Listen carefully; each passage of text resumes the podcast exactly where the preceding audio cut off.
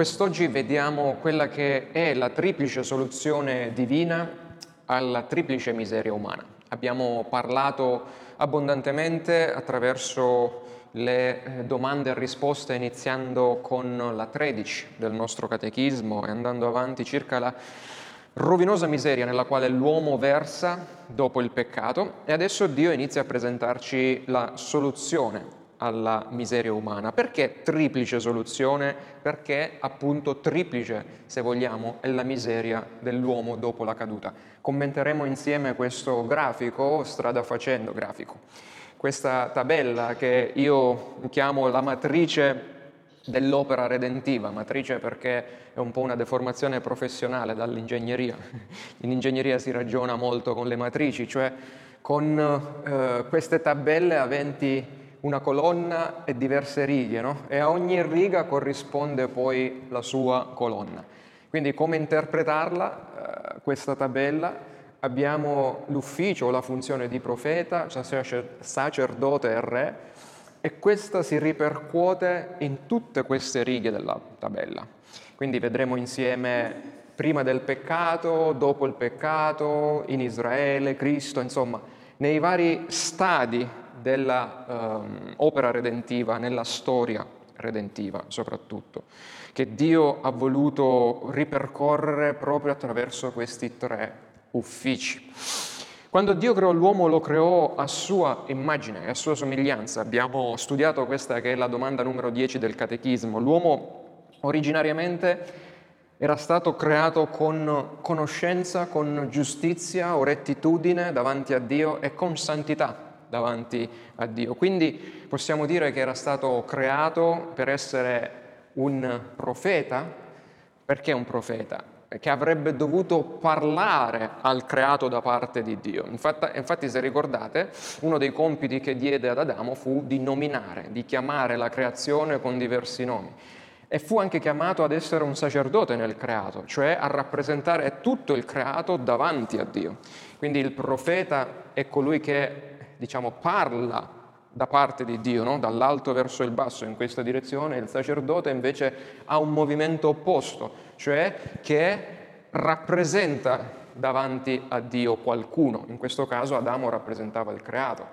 E quindi doveva essere eh, giusto per entrare in comunione con Dio, per mantenere la comunione con Dio, ma era anche un re se vogliamo, Adamo, perché eh, il comando di Dio eh, era chiaro, vai, domina, sottometti, governa la creazione. Quindi questo è quello che fanno i re, mettono ordine, cioè mantengono le cose in ordine per Dio. E eh, quando Adamo peccò però, eh, noi tutti abbiamo visto abbondantemente questo, Abbiamo peccato con lui, siamo scaduti da questa originaria condizione, quindi dall'immagine di Dio che lui aveva comunicato in noi, quindi l'immagine di Dio ha questi tre elementi importanti, la conoscenza di Dio, la giustizia di Dio, la santità di Dio. Peccando siamo diventati ignoranti, siamo diventati colpevoli e siamo diventati corrotti agli occhi di Dio e davanti al mondo. E l'intero messaggio della Bibbia riguarda, se vogliamo, ciò che Dio ha fatto per salvare alcuni uomini, non tutti, per salvare alcuni uomini da uh, questa condizione, dalla condizione nella quale l'umanità è, è, scaduta, quindi dalla condizione di ignoranza, di colpa e di corruzione. E, eh, ed è così che eh, appunto lo ha fatto per mezzo di chi? Per me, come l'ho fatto? Per mezzo di un redentore ehm, che nella sua opera di redenzione, cioè nel suo eh, crea- fare quest'opera di salvezza, è andato a svolgere quelle funzioni, è andato a svolgere quegli uffici che Adamo avrebbe dovuto svolgere e li ha svolti per riportare di nuovo comunione con Dio e salvezza con Dio. Ecco perché noi diciamo che Cristo è il nostro profeta, il nostro sacerdote e il nostro re, proprio perché doveva andare a sistemare i problemi che noi avevamo causato davanti a Dio. E questa è la risposta che ci dà il catechismo alla domanda 22, catechismo minore di Westminster. Quali sono le funzioni o gli uffici che Cristo svolge in qualità di nostro Redentore. Cristo in qualità di nostro Redentore svolge le funzioni e uffici di profeta, appunto, sacerdote e re. E ci dà un'informazione importante. Sia nella condizione, sua condizione di umiliazione, sia in quella di esaltazione. Adesso arriveremo a capire questi aspetti importanti per noi oggi. Vedete, dalla caduta dell'umanità i peccatori non sono più stati in grado da questa condizione di miseria ad avere eh, comunione con Dio e quindi per forza, l'abbiamo visto, avevano bisogno di un altro che li mettesse in comunione, che mediasse con Dio. E già nel proto-Vangelo, Evangelo, in Genesi 3,15, subito dopo la caduta, Dio anticipa la venuta di questo mediatore, che sarebbe stato profeta, sarebbe stato re e sarebbe stato sacerdote. Ad esempio, dice, il seme della donna sarebbe venuto, avrebbe schiacciato come re la testa del tentatore, del serpente, e il fatto che sarebbe stato morso, cioè lo spargimento del suo sangue, quindi sarebbe stato colui che avrebbe pagato nelle sue funzioni di sacerdote, ci avrebbe poi riportato nuovamente in comunione con Dio. Ma Cristo quando è arrivato? È arrivato qualche migliaio di anni dopo la creazione. E che ne è stato tra la caduta e l'arrivo di questo mediatore? Beh, ovviamente c'è stata la storia del popolo di Dio, di Israele nel mezzo.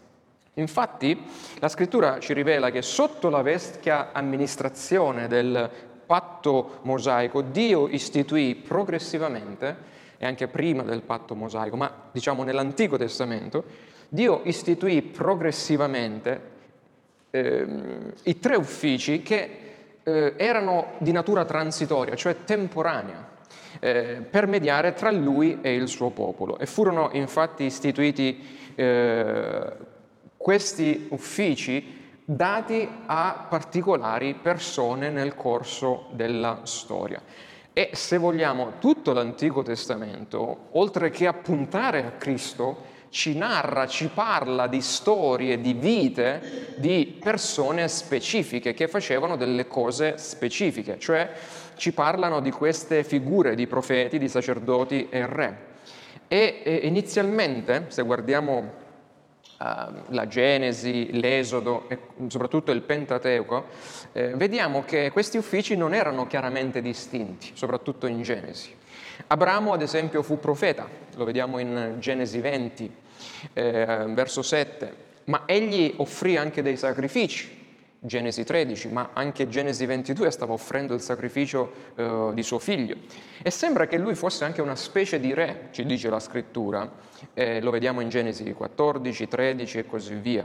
Ma non appena questa famiglia di Abramo crebbe diventando poi una nazione, quindi crebbe in numero, Dio scelse diversi uomini per ricoprire questi tre diversi uffici, proprio per mettere ordine, no? Nel crescente popolo eh, suo. Dio nominò Mosè ad un certo momento come il profeta modello, lui era il modello dei profeti che sarebbero venuti dopo di lui e a Mosè promise in Deuteronomio 18 qualcosa di molto importante. Vedete, Mosè era qui e lui promise che sarebbe arrivato un giorno l'ultimo grande profeta, cioè Cristo. Quindi il suo ufficio era un'amministrazione temporanea finché non sarebbe arrivato il grande profeta. Poi Dio stabilì Aronne come, come sacerdote e poi tutta la tribù dei Leviti, no? E eh, questo lo leggiamo in Esodo 29. Ma successivamente, soprattutto in 1 Samuele 2, eh, Dio disse un'altra cosa importante, eh, che la successione dei sacerdoti si sarebbe sviluppata lungo tutta la storia finché, finché non sarebbe eh, appunto terminata con la venuta del sommo, ultimo sacerdote, cioè Cristo. E lo abbiamo visto abbondantemente nella settimana passata, no? Lui, il sacerdote, cosa fa? Offre l'offerta, ma nel momento in cui l'offerta è completa e finale non c'è più bisogno di nessun altro sacerdote. Quindi Cristo era l'antitipo a cui, diciamo, la persona a cui eh, tutti i sacerdoti prima di lui puntavano. Andiamo avanti, diciamo, non c'è due senza tre, quindi andiamo al terzo.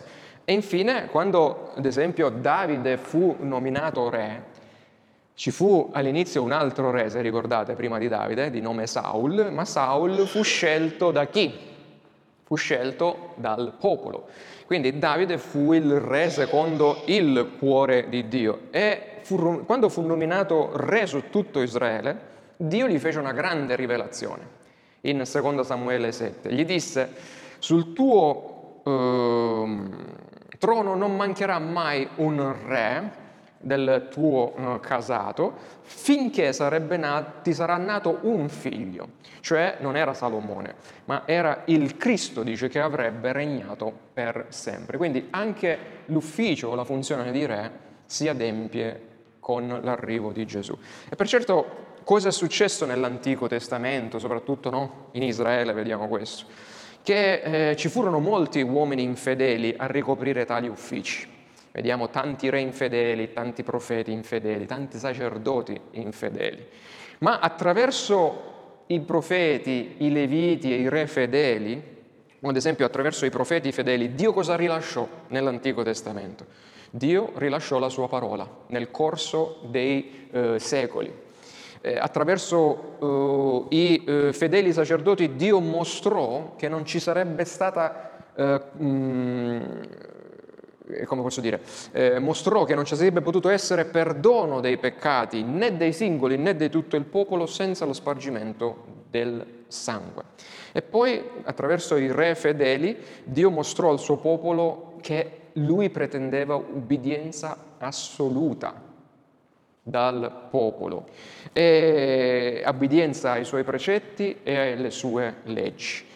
Eh, ma non solo questo, eh, Dio attraverso i profeti, sacerdoti e re infedeli dimostrò al suo popolo che la salvezza non sarebbe mai stata pienamente né perfettamente compiuta sino alla venuta del perfetto profeta, perfetto sacerdote e perfetto re, cioè il Cristo, il Messia promesso.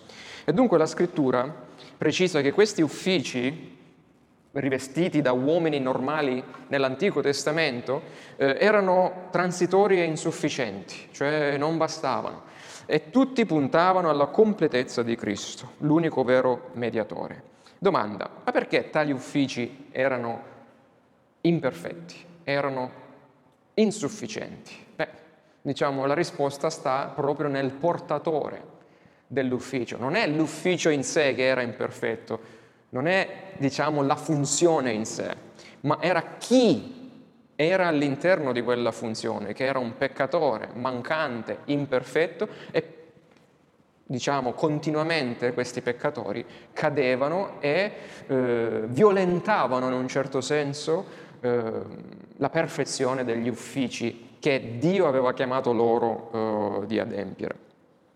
Perché non vi ho detto eh, ancora che eh, l'ufficio non punta tanto alla persona, no? quando parliamo di ufficio, cos'è un ufficio? Eh, parliamo di ufficiali che sono coloro che stanno nell'ufficio di, ma l'ufficio è un compito che viene chiesto da qualcuno che sia fatto per un altro. Quindi queste sono le funzioni e i compiti, no? Quindi innanzitutto quando parliamo di ufficio pensiamo a quel qualcosa che i re fanno. E i re diventano ufficiali, cioè eh, chiamati a quell'ufficio, ma anche biblicamente il re non è il proprietario dell'ufficio come non è il sacerdote il proprietario, cioè lui svolge le funzioni per qualcun altro. Io per esempio che sono pastore, io non ho autorità nel decidere quello che diciamo nell'ufficio di pastore va fatto, se non chiedere a Dio secondo la sua scrittura, cosa deve essere fatto, perché l'ufficio è suo e io obbedisco a ciò che eh, sono stato chiamato a fare. Quindi, eh, ritornando, erano transitori perché erano peccatori che si alternavano eh, uno dopo l'altro. I re, ad esempio, erano temporanei ed essi stessi fallivano di perseguire la giustizia di Dio, corrompendosi, e quando si corrompevano i re, cosa succedeva? Tutto Israele andava dietro al re e eh, si corrompeva insieme al re, peccava contro Dio. I, off- I sacrifici offerti addirittura non erano efficaci, perché i sacrifici stessi erano fatti di tori comuni, anche se comunque appartati, santificati. Quindi qui eh, c'era, non c'era solo il problema del sacerdote, ma anche l'offerta stessa alla fine non era l'offerta perfetta a cui puntavano. E eh, i sacrifici appunto eh, ce lo dicono, lo abbiamo visto nello scrittore agli ebrei, puntano poi a quel sacrificio unico e perfetto che sarebbe dovuto avvenire.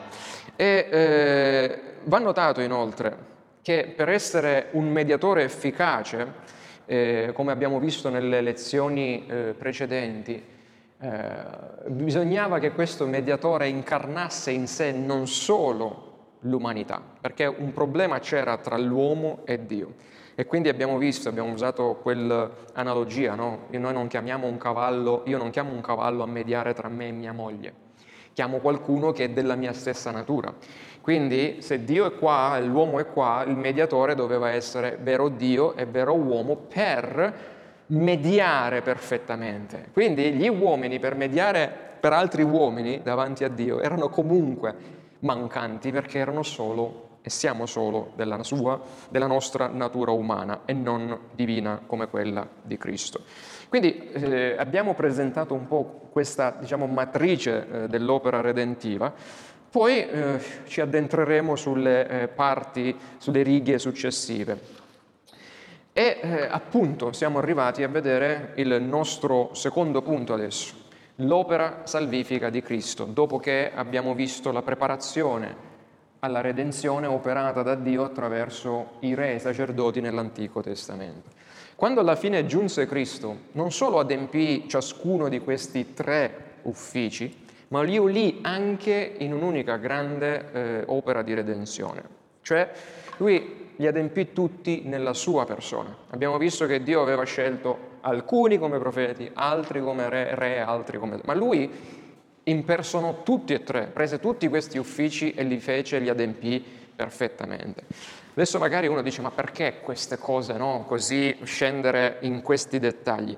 Perché vedete, per essere certi della vostra salvezza, per essere certi dell'opera di Dio in voi, guardiamola attraverso le lenti di questi uffici, di queste funzioni e vedremo un'opera non solo più profonda, ma anche più efficace che Cristo ha fatto in noi e sta facendo e continuerà a fare in noi. Chiusa parentesi. Ad esempio, vediamo eh, prima di tutto eh, durante il ministero terreno di Cristo eh, che Gesù infatti nella sua condizione di umiliazione, dice il Catechismo. No? Cristo ha, ha eh, adempiuto questi uffici mentre era sulla terra, nella sua condizione di umiliazione. Umiliazione cosa significa? Che lui era nella gloria, ha lasciato la gloria, si è umiliato per fare queste cose per noi, ma li ha fatti anche nella sua condizione, li fa ancora, ancora è il nostro profeta, sacerdote e re, mentre è alla destra di Dio, nella sua condizione di esaltazione. Per esempio, mentre era sulla terra, ha parlato come nessun uomo aveva mai parlato prima. Eh, lui stesso era la parola incarnata, era la verità, vedete? Il profeta. Lui ha portato, lui la parola di Dio che gli altri profeti avevano portato. Le, la, le, lo scrittore degli ebrei dice che anticamente Dio ha parlato per mezzo dei profeti e i suoi servi, adesso ha parlato direttamente attraverso la parola incarnata. In lui e nella testimonianza di ciò che ha fatto, la parola non solo è stata portata, ma la parola si è adempiuta. Quindi ecco perché lui è il nostro sommo profeta.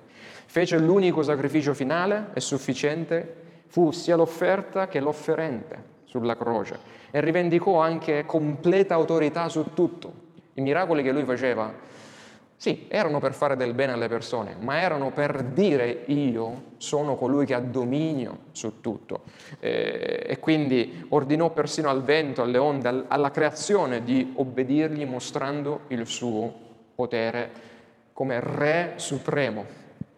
Poi Cristo si è trasferito, abbiamo detto fisicamente, alla destra di Dio Padre e in cielo, ma lì non si è seduto per oziare. No? Eh, l'esaltazione di Cristo comprende cosa? I teologi dicono che comprende la resurrezione, comprende l'ascensione, cioè il fatto che sia sceso al cielo, che si sia seduto alla destra di Dio Padre. Quindi questi tre momenti speciali. E quando si è seduto non è che ha detto sì, tutto è finito, ma lui continua a lavorare per noi come profeta, sacerdote e re dalla destra di Dio Padre, mediante il suo Santo Spirito, lo Spirito stesso che ci ha dato la parola ispirata eh, attraverso i profeti e lui stesso, egli continua con il suo Santo Spirito a farcela comprendere questa parola, continua a rivelarcela, perché dopo che ce l'ha data questa parola, lui, Cristo, continua a rivelarcela con il suo Santo Spirito. E poi egli esercita, esercita continua ad esercitare il suo ufficio sacerdotale, non offrendosi nuovamente come fanno i nostri amici domenicalmente o anche durante la settimana cattolici, no, lui si è offerto una volta per tutte, ma continua a intercedere, vedete? A portare noi, a rappresentare noi davanti a Dio, quindi nella funzione di intercessore divino. E cosa fa? E applica i benefici della salvezza a noi che siamo il suo popolo attraverso l'amministrazione dei sacramenti, che eh, è la parola di Dio, che sono i mezzi ordinari della grazia. E poi a lui ora appartiene l'autorità su tutto come re. Lui regna assoluto su tutto, non solo sulla sua Chiesa, regna assoluto anche su colui che in questo momento sta seminando guerra in Ucraina, per dire. Lui è sotto l'autorità di Cristo, sotto, anche il diavolo stesso, diciamo, il boss di colui che fa guerra non solo all'Ucraina, ma che fomenta tutte le altre guerre, anche Satana stesso è sotto l'autorità di Cristo. Infatti, lui ha già ehm, ehm, come si dice, sottomesso i nemici suoi, ma continuerà a farlo, a distruggere anche la morte, poi ultima quando lui ritornerà. Quindi Abbiamo visto l'opera salvifica di Cristo brevemente in questi tre uffici, nei prossimi giorni la vedremo, eh, nelle prossime eh, lezioni la vedremo in maniera più specifica. E mh, mm, adesso vorrei eh, concludere quest'altro breve punto, cioè il terzo, la triplice miseria umana, e poi lasciare del tempo per uh, le domande. Dunque, dopo che il peccato è entrato nell'umanità, la nostra condizione è scaduta talmente tanto, come abbiamo detto, che da soli non abbiamo più nessuna risorsa per poterci rimettere in comunione con Dio. E quindi eh, siamo diventati ignoranti, ignoranti di Dio, colpevoli nei confronti di Dio e corrotti nei confronti di Dio. I nostri cuori, dice l'Apostolo Paolo, primo eh, capitolo dei Romani, eh, eh i nostri cuori sono stolti e ottenebrati. Quindi vedete, abbiamo perso conoscenza, siamo stolti e ottenebrati, non abbiamo più rivelazione di Dio. Ecco perché le persone non credono in Dio. Perché c'è, il peccato ci ha fatto tabula rasa di Dio. Non abbiamo conoscenza di chi Dio è. I nostri pensieri sono continuamente malvagi, dice Genesi 6. Le nostre menti sono offuscate dal peccato e ignorano le cose di Dio, dice Paolo nell'Efesini 4. E anche, nostra, e anche se nella nostra follia ci gloriamo della grande conoscenza, della grande saggezza che noi possiamo avere, andiamo sulla Luna, risolviamo le malattie dell'uomo con invenzioni XYZ, però le nostre menti sono accecate dal Dio di questo mondo, sono accecate dal peccato. E quindi cosa ne sarà della nostra eternità anche se andassimo non solo sulla Luna, su Marte, su Giove e così via? Proprio perché abbiamo perso quella importante conoscenza. Siamo come un cieco ubriaco in uno stato di torpore, andiamo dal punto di vista spirituale, andiamo a carponi avanti.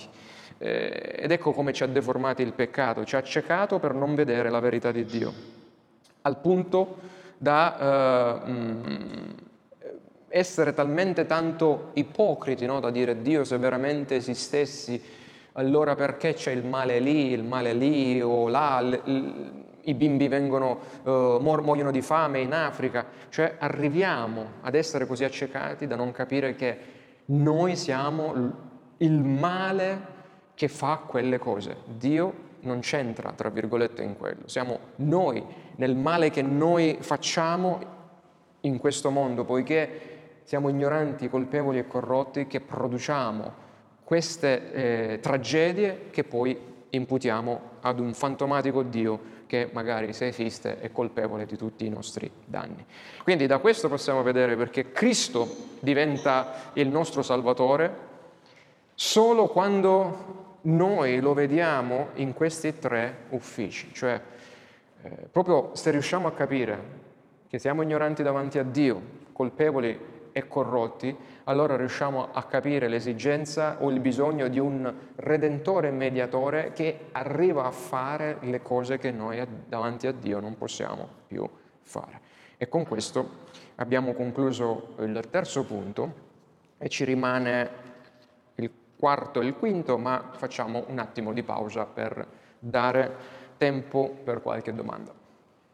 Vediamo brevemente il nostro quarto punto, la triplice cura di Dio. Abbiamo visto la triplice miseria dell'uomo, proprio la soluzione definitiva che Dio ha adottato per toglierci dalla fossa della miseria nella quale siamo caduti.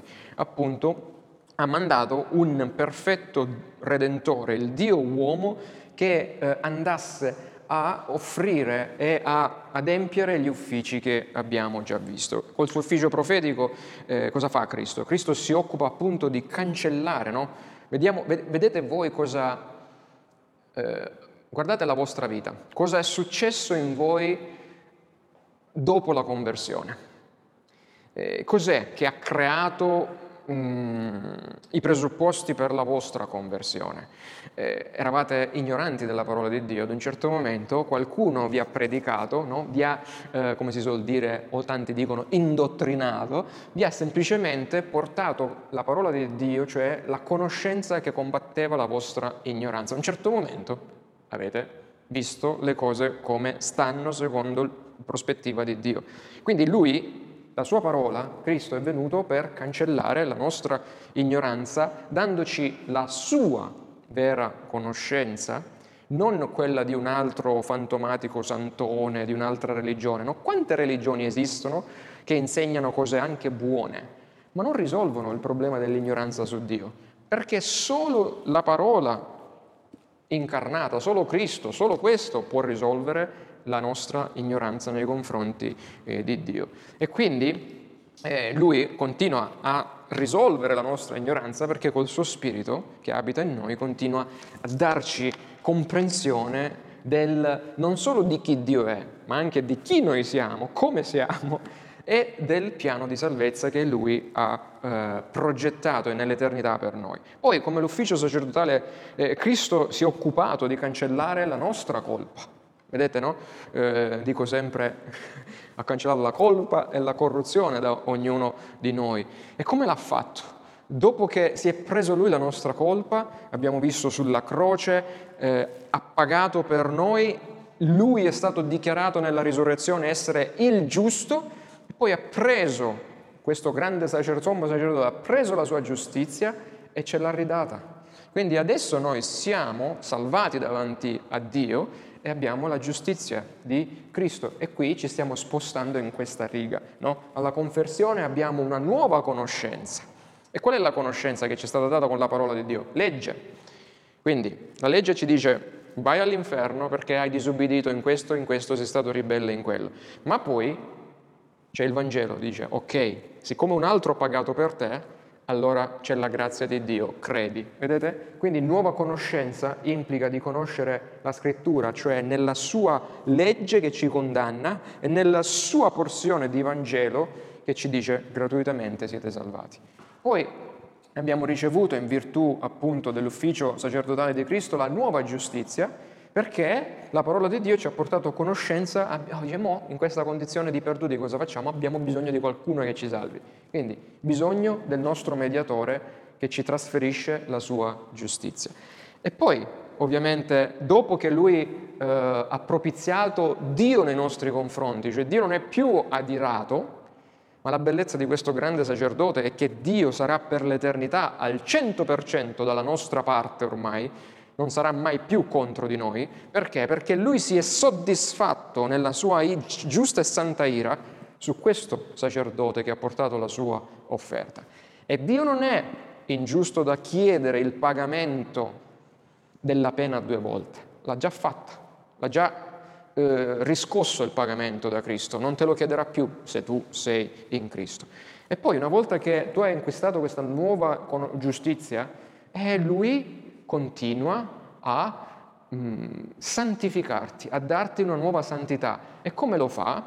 Dicendo di questo non si fa, questo si fa, questo non si fa. Cioè nel suo ufficio di re lui interviene giornalmente come signore nella tua vita, come re assoluto della tua per dirti questo non lo fare perché è contro la mia volontà, non la tua, ma la mia volontà perché è la me- miglior volontà per te. Quindi lui ci accompagna passo passo dopo passo nel processo di santificazione, cioè di crescita di santità in santità, liberandoci ovviamente dalle schiavitù del nostro peccato. E questo è quello che fa appunto il Re. Quindi abbiamo visto questa triplice cura che accompagna il credente nella conversione e dalla conversione in poi e vediamo anche il cosiddetto triplice incarico delegato a chi?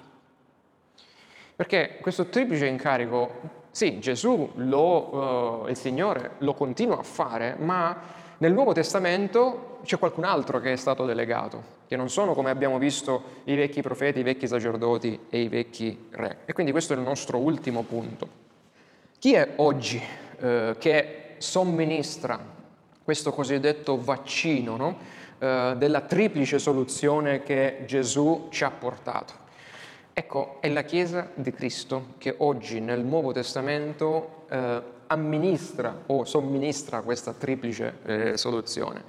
E precisiamo meglio, non la Chiesa in generale, ma la vera Chiesa. Questo è importante perché ci sono tante chiese che dicono essere chiese di Cristo, ma non camminano, diciamo, in questi tre uffici. Quindi non amministrano un vaccino, eh, facciamo sempre il paragone, efficace eh, come quello che Cristo ha dato loro da essere portato a noi malati spirituali, peccatori.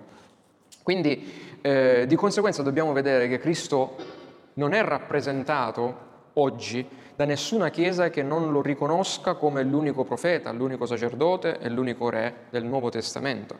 Cioè per capire se una chiesa è vera chiesa, eh, dovremmo farci la domanda, sta questa chiesa adempiendo o portando avanti, manifestando i benefici di questi tre uffici che Cristo ha già adempiuto?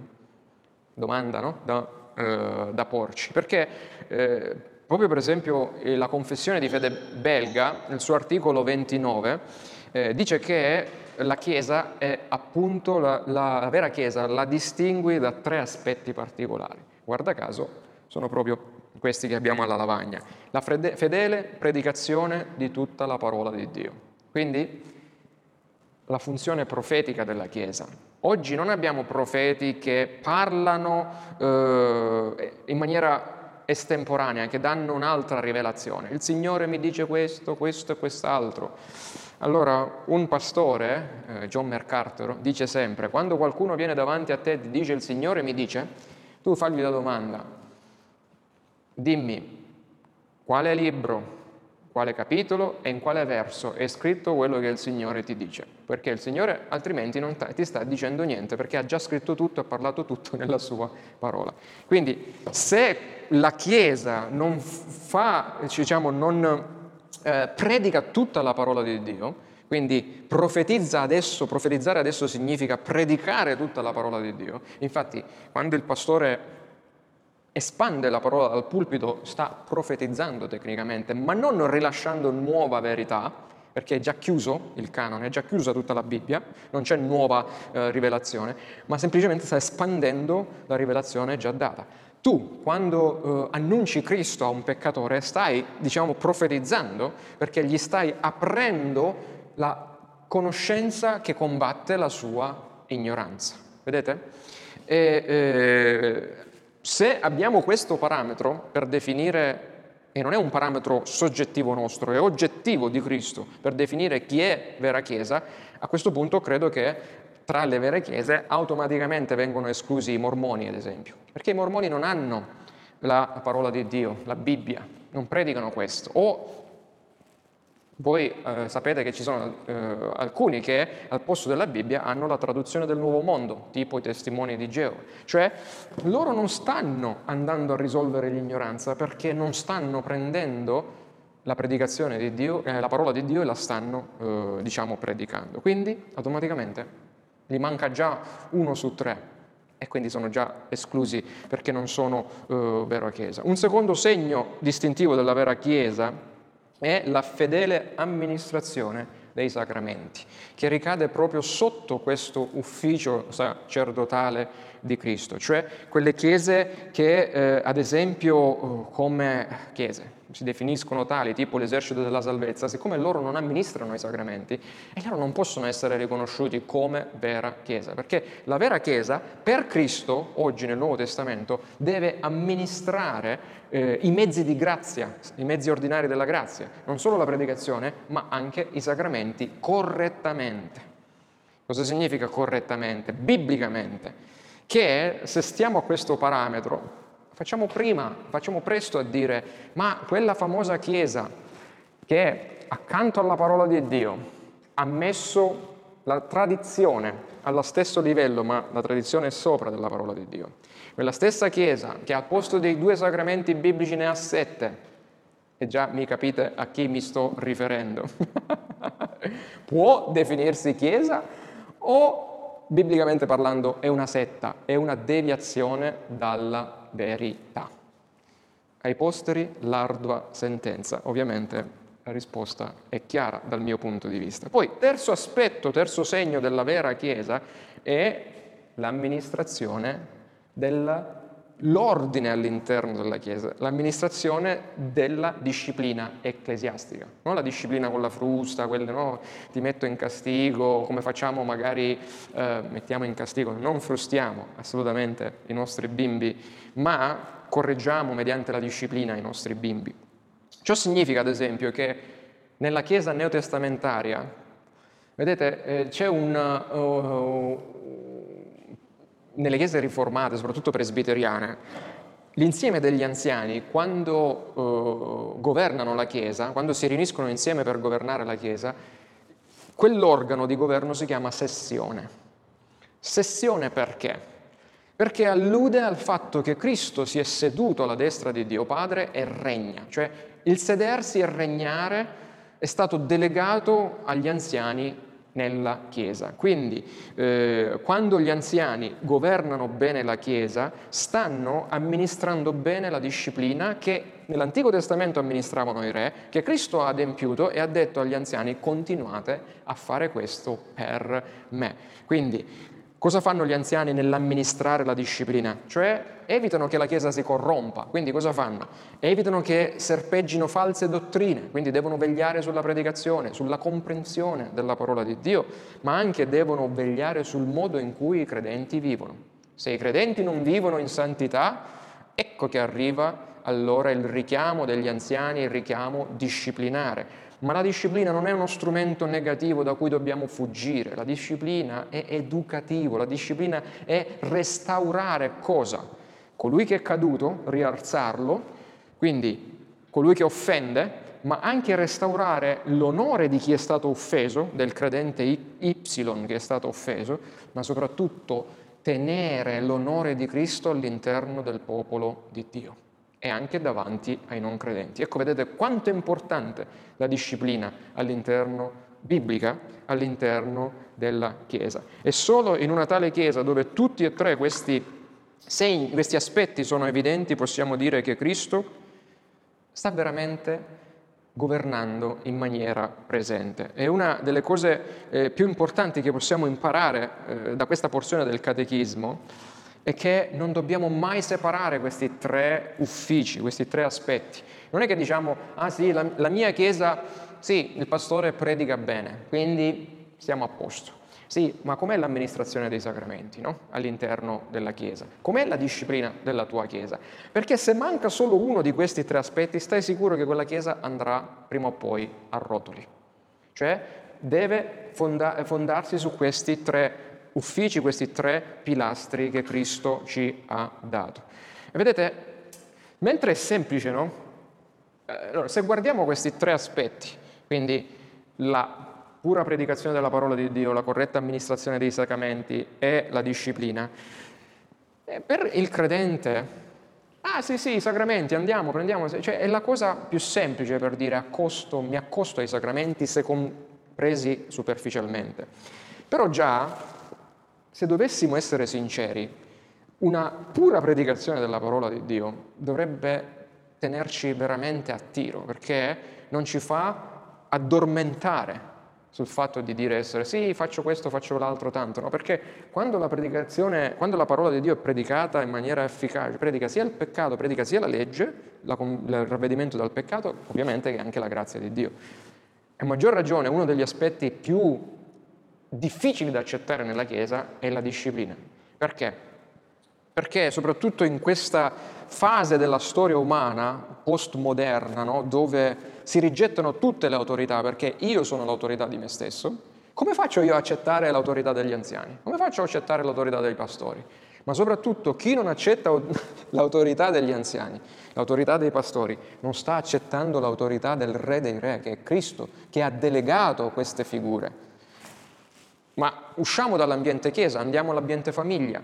Chi non accetta l'autorità, ad esempio, delegata da Cristo ai genitori, ai padri di famiglia, la moglie che non accetta l'autorità del marito, eh, i figli che non si sottomettono all'autorità dei genitori, o ad esempio anche alle autorità non spirituali di questo mondo. Cioè tutte loro fanno capo a un'unica autorità, che è Cristo Gesù. Questo non significa che noi dobbiamo essere sottomessi di un tiranno come eh, Putin che sta mh, dichiarando guerra e ammazzando innocenti.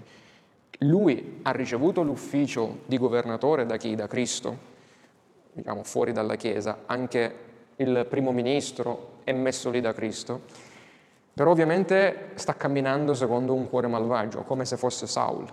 Pensate, il rispetto non per tanto per l'uomo che aveva Davide, no? quando Davide ebbe la possibilità, era già stato unto re Davide come successore di Saulo e Saulo lo stava perseguitando, Saulo lo voleva uccidere e Davide aveva avuto la possibilità di eh, ucciderlo e disse no, no, no, io non tocco l'unto dell'Eterno perché lui è nell'ufficio che Dio gli ha dato. Vedete, per, non solo per l'affetto che aveva nei confronti di Saulo, ma soprattutto il timore che aveva in quanto lui era in quel momento ancora nell'ufficio di Dio. Quindi, se non abbiamo questa chiarezza sull'importanza dell'autorità, anche noi credenti nella Chiesa non riusciremo mai ad accettare questo importante aspetto del governo di Cristo nella sua Chiesa neotestamentaria, che è appunto la uh, disciplina. Quindi, poiché eh, Cristo, abbiamo detto che è il nostro profeta, il nostro sacerdote, è il nostro re, possiamo però stare tranquilli, possiamo stare sereni. Perché questo? Perché eh, lui continuerà a prendersi cura di noi rivelandoci la sua volontà non ci lascia, non ci abbandona. Lui costantemente, seduto alla destra del Padre, continua a prendersi cura di noi come nostro profeta, rivelandoci la parola di Dio. Poi lo fa attraverso pastori timorati magari che sviluppano la parola di Dio domenicalmente o quando ci sono i servizi. Continuerà a usare i sacramenti per, lo abbiamo visto eh, giovedì scorso, per comunicarci la grazia sua, attraverso i sacramenti. È sempre Lui. Quando voi vi accostate al sacramento è sempre Lui che fa, vi ricordare, funzionare il sacramento, cioè che benedice voi attraverso il sacramento. Adesso se n'è andata l'inquadratura e continuerà a mantenere quello che è eh, l'ordine nella sua Chiesa quando la sua Chiesa è timorata e volenterosa a sottomettersi alla sua santa eh, signoria. Quindi Esiste una cura miracolosa per la malattia della nostra ignoranza, della nostra colpa, della nostra corruzione in noi e questa è la meravigliosa triplice cura divina che Lui ci ha eh, provveduto in Cristo come nostro unico Redentore e Mediatore.